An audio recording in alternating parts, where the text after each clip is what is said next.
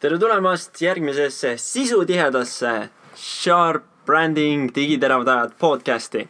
täna räägime mitmel teemal. digiteravdaja Kaspar kolis kodukontorist välja. digiteravdajad podcastil on esimesed sada kuulamist. räägime edukast kliendikampaaniast ja Facebook võttis ära minu raha. just nendest kõikidest teemadest räägime nüüd lähemalt sa kuulad Sharp Life digiteravdajad podcasti. jah, see on terav see oli nagu see uudistesaadete sissejuhatus. ja täna saates. just, ja tegelikult nii ongi. aga hakkame kohe järjest teemadest pihta, et äh, see podcast'i episood ei läheks väga pikaks, sest minu sihuke eesmärk on, et need oleks parajalt mõnusalt lühikesed, sul hea kuulata. kui sa sõidad äh, töölt koju või siis äh, kodust tööle või siis kus iganes sa parasjagu oled. esimese teemana ma tahaks kohe võtta väga tänuväärse teema, nimelt Sharp Life digiteravdajad podcastil on esimesed sada kuulamist täis suur, suur, suur, suur, suur, suur aitäh kõigile, kes te neid episoode olete kuulanud ja ma väga-väga loodan, et te olete nendest episoodidest saanud endale äh, isiklikus mõistes kui ka siis oma äritegevuses äh, kasulikke nippe ja mõtteid. seega suur-suur aitäh teile! teine teema, nagu ma ütlesin, digiteravdaja Kaspar kolis kodukontorist välja just, seega kui te varasemalt arvasite, et äh, meil on kuskil fancy kontor äh, Tallinna kesklinnas, südalinnas, siis te eksisite osati, aga, aga noh, Tallinna kesklinnas see kontor ikkagi oli. aga nüüdseks olen ma siis äh, kolinud ümber oma igapäevased tegemised äh, samuti Tallinna üsna kesklinna Spring Hubi Coworking äh, Space'i. see on sihuke, sihuke lahe koht siin äh, Pärnu maanteel kus on äh, üsna palju erinevaid startup ettevõtteid, kes siin tegutsevad. ja üldse on sihuke hästi lahe, sihuke nagu fokusseeritud vibe siin, et, äh, et ma olen rääkinud siin äh, Hendrikule ja, ja osadele veel, et, et siin on hästi lahe see, et jõusaaliga sarnane vibe, et jõusaalis on see, et kui sa sõbraga koos trenni teed ja ta teeb kaksteist kordust näiteks, sina oled selle raskusega, millega sina teed, olete teinud, ma ei tea, kaheksa, kümme kordust, sa oled mingi vau, vau, vau, ta tegi kaksteist, ma ikka teen ka kaksteist. et siin on hästi sarnane see vibe, et äh, vaatad siin äh, avatud kontoris ringi, oh, kõik on nii keskendunud, teevad oma tööd, et oi, ma ikka, ma ikka teen ka hästi keskendunult. et, et see on kindlasti, kindlasti aidanud, et ma olen tundnud, et viimased poolteist nädalat on sihuke hea produktiivne vibe siin olnud. et äh, selline uudis siis, et, et tulin mugavustsoonist välja, asun nüüd siin, et kui tahate digiteravdaja Eh, kohtumist või koosolekut teha, siis teate, kus kohas see koosolek nüüd aset leiab. nii on lood. ehk siis eh, need on siuksed kaks esimest teemat ja, ja kui me räägime nüüd digiturundamise teemal ka lähemalt ja see, millest ma nüüd räägin, võib-olla osad inimesed, kes mind Instagramis jälgivad, at Kaspar Aren, nägid ka seda postitust mõned päevad tagasi minu story's ehk siis äh, üks minu klientidest äh, saatis mulle väga-väga-väga laheda kirja. nimelt ta kirjutas siis, et äh, viimase kolme päevaga oleme me teinud rohkem käivet, kui me eelmise aasta oktoobrikuus tegime kokku. mis oli minu jaoks nagu vau, okei okay,, see on, see on äge. sest, sest me oleme mõndasid asju just temaga hiljuti muutunud ja lahe on see, et, et me oleme muutnud neid asju paremuse poole. seega me alustasime temaga koostööd juba selle aasta alguses, oleme nüüd juba, nüüd teeme juba üheteistkümnendat kuud koostööd, seega siiamaani vast on nagu kõik hästi läinud, kui me juba sellise, sellise numbri juurde oleme jõudnud. aga nimelt ma siis rääkisingi talle eh, just, just mõned nädalad tagasi, et kuule, et eh, Facebooki kaudu me, me toome sulle keskmiselt eh, noh, kuskil mingi poolteist kuni kaks tuhat eurot lisakäivet läbi tänu Facebooki reklaamile ja, ja ma olen talle nagu varasemalt ka lihtsalt nagu möödaminnes maininud. aga nüüd ma ütlesin nagu hästi konkreetselt, et poolteist kuni kaks tuhat me toome Facebooki reklaami kaudu sulle lisaks juurde, aga, aga vähemalt sama palju me võiksime Google'i kaudu ka veel tuua. ja no see vist oligi nagu see selling point, et, et, et tuua nagu numbrites välja, et mis potentsiaal meil jääb praegu kasutamata ja siis eh, me alustasimegi Google Adsi eh, reklaamidega samamoodi panime siis selle lisaks Facebookile juurde käima. ja, ja tõesti esimestel, esimesel nädalal no ikka tuli Google Adsi kaudu ikka päris korralik äh, lisakäive arvestatult. seega, seega siit äh, sulle ka sihuke mõttetera või, või, või nagu jah, natuke mõtteainet, et et kui sa oled juba nagu ühe liikluskanali masterdanud, et sa saad sealt äh, päris korralikult endale lisakäivet, mis, mis on ka kasumlik, on ju, seega noh, kõik me teame, et ilma, ilma kasumlikkuseta ei ole mõtet endale lisakäivet tuua, sest sa teed lihtsalt lisatööd endale. ei millegi eest. aga eh, kui sa oled selle nagu ühe kanali juba masterdanud, siis eh, soovitan kindlasti vaadata ka järgmist kanalit, et kust sa suudad veel juurde tuua. sest kui me räägime skaleerimisest, on ju, siis skaleerida saabki kahtepidi saab skaleerida vertikaalselt ja saab skaleerida horisontaalselt. ma seletan sulle need lahti ka. ehk siis vertikaalselt skaleerimine tähendabki seda, et, et sa püsid nii-öelda selles ühes liikluskanalis, antud juhul näite, näitena võtame siis Facebooki, et kui sa suudad, näiteks sul on päevaeelarve on kümme eurot ja sellega sa suudad käivet tekitada endale viiskümmend eurot päevas ja sa oled selle juures kasumlik, siis vertikaalselt skaleerimine tähendabki seda, et sa lihtsalt äh, suurendad oma eelarvet, sa jõuad päeva jooksul rohkemate inimesteni ja seeläbi suudad tekitada ka rohkem käivet. Eesti turul muidugi vertikaalselt skaleerimine on üsna, üsna piiratud, tuleb öelda, kuna, kuna meil on siiski Eestis vaid üks koma kolm miljonit inimest ja kui me veel äh, nii-öelda äh, sihime nüüd nagu kitsamalt ehk siis täpsemalt äh, oma huvirühma, siis äh,, siis tavaliselt äh, tavaliselt see, see huvirühm, kui see on täpselt sihitud, see jääb kus-, noh, see jääb ikka kuskile alla saja tuhande kontakti. seega, seega seda nii-öelda täiskaleerida, et ütleme, et sa alustad, ma ei tea, kümme euri päevas eelarves, siis siis vahel sa jõuad kakskümmend, kakskümmend viis euri eelarveni ja, ja, ja sa oledki nagu nii-öelda nagu selle mahu ära täitnud. aga sellepärast ongi tore siis teine skaleerimisvariant, milleks on horisontaalne skaleerimine.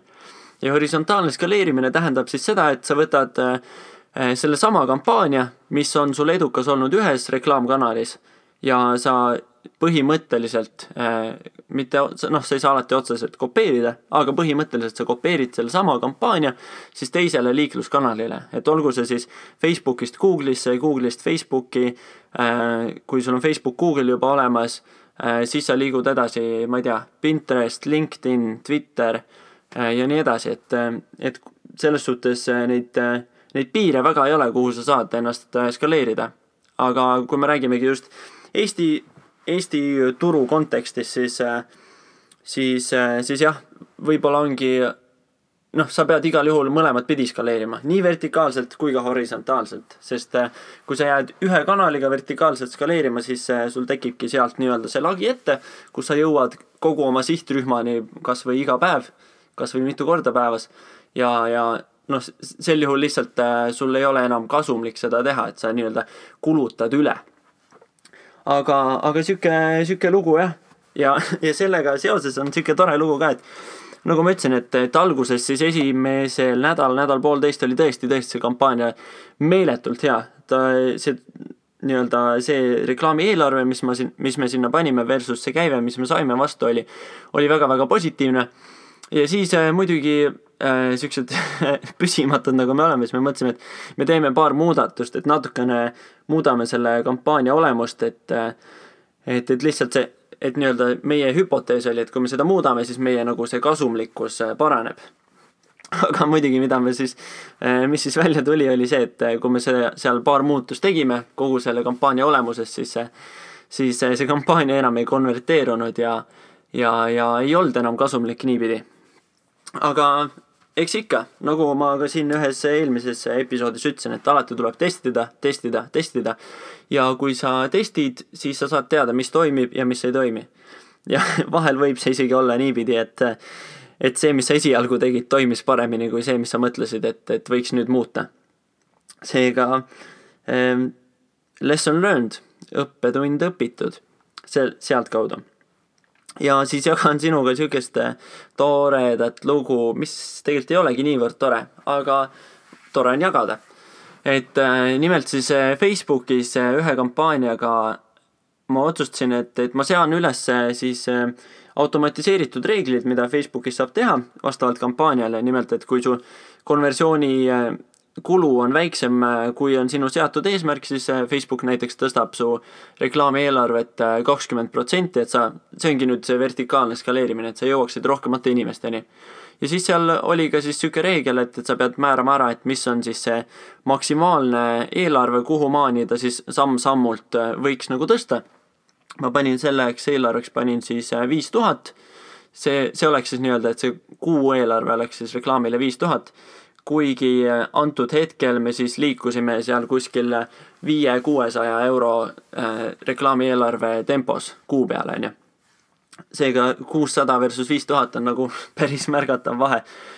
ja, ja muidugi seadsin selle ära ja Facebook, need, kes, kes on nagu Facebook Business Manageri nagu pikemat aega kasutanud, siis teavad seda, et, et, et see kindlasti ei ole äh, nii-öelda kõige perfektsem koht ja, ja see ei ole kindlasti kõige bugivabam koht. seega Facebooki Business Manager on väga-väga kõvasti bugisid täis ja, ja sa pead olema väga kannatlik ja, ja väga tähelepanelik, kui sa seal üldse toimetad. ja, ja mis siis tulemus oligi see, et, et panin selle automatiseeritud reegli käima ja eh, okei okay,, Tim, jõudsime siis äh, selle nagu, et äh, ostu kulu oli madalam kui meie seatud eesmärk ja siis Facebook saatis mulle kirja, et jess, okei okay,, ees, nagu see on tehtud, nüüd tõstame, on ju, sinu reeglile seatud Ehm, re-, sinu reegli, seatud reegli järgi. väga huvitav sõnastus, Kaspar, tubli. et ehm, eh, ja siis järgmisel päeval, kui ma alati hommikuti vaatan üle, kas kõik kampaaniad ilusti jooksevad, see jooksis ka väga hästi. Ainult, et ma märkasin seda, et, et eh, lifetime eh, budget oli, oli järsku tõusnud viie tuhande euro peale ja mul ei olnud võimalik seda enam äh, tagasi panna, sest iga kord, kui ma hakkasin seda tagasi panema, siis Facebook äh, Business Manager andis mulle mingeid erroreid ja ütles, et, et ei olnud võimalik publish ida. ja, ja, ja siis äh, siis juhtuski niisugune asi, et järgnevatel päevadel siis see kampaania kulutas keskmisest vist neli korda rohkem, kui mul oli ette määratud. Õnneks muidugi ma sain siis mõned päevad hiljem ma sain siis kätte Facebook live chat support'i, mis äh, tegelikult on olemas, aga nad on, äh, nad on selle väga oskuslikult ära peitnud, et, et iga, iga inimene ikka ei saaks neile live chat support'i kirjutama hakata. ja seal võttis vastu mind siis äh, Pedro, Pedro oli siis selle inimese nimi, kes, kes siis minuga seal live chat'is, live support'is chat'is ja, ja siis noh, õnneks see, see olukord laheneb, et me saame, saame nii-öelda siis refund'i selle, selle jagu, mis, mis siis nagu see Facebooki kampaania üle kulutas. aga sihuke noh, sihuke nagu äh, põnev või, või nagu ärev, ärev situatsioon oli ikkagi, et, et kui, kui sul on nagu reklaamikulu on neli korda kõrgem, kui sa oled ette määranud ja sul ei ole võimalik seda nagu tagasi panna. aga, aga selles osas saime ka lahenduse ja ja taaskord on ju, äh, õppetund õpitud, äh, kogemus juures ja, ja nii, nii see käib. aga üldjoontes, äh, üldjoontes ikkagi antud kliendi kampaaniad lähevad väga edukalt, klient on rahul, mina olen rahul ja, ja nii, nii tore see ongi.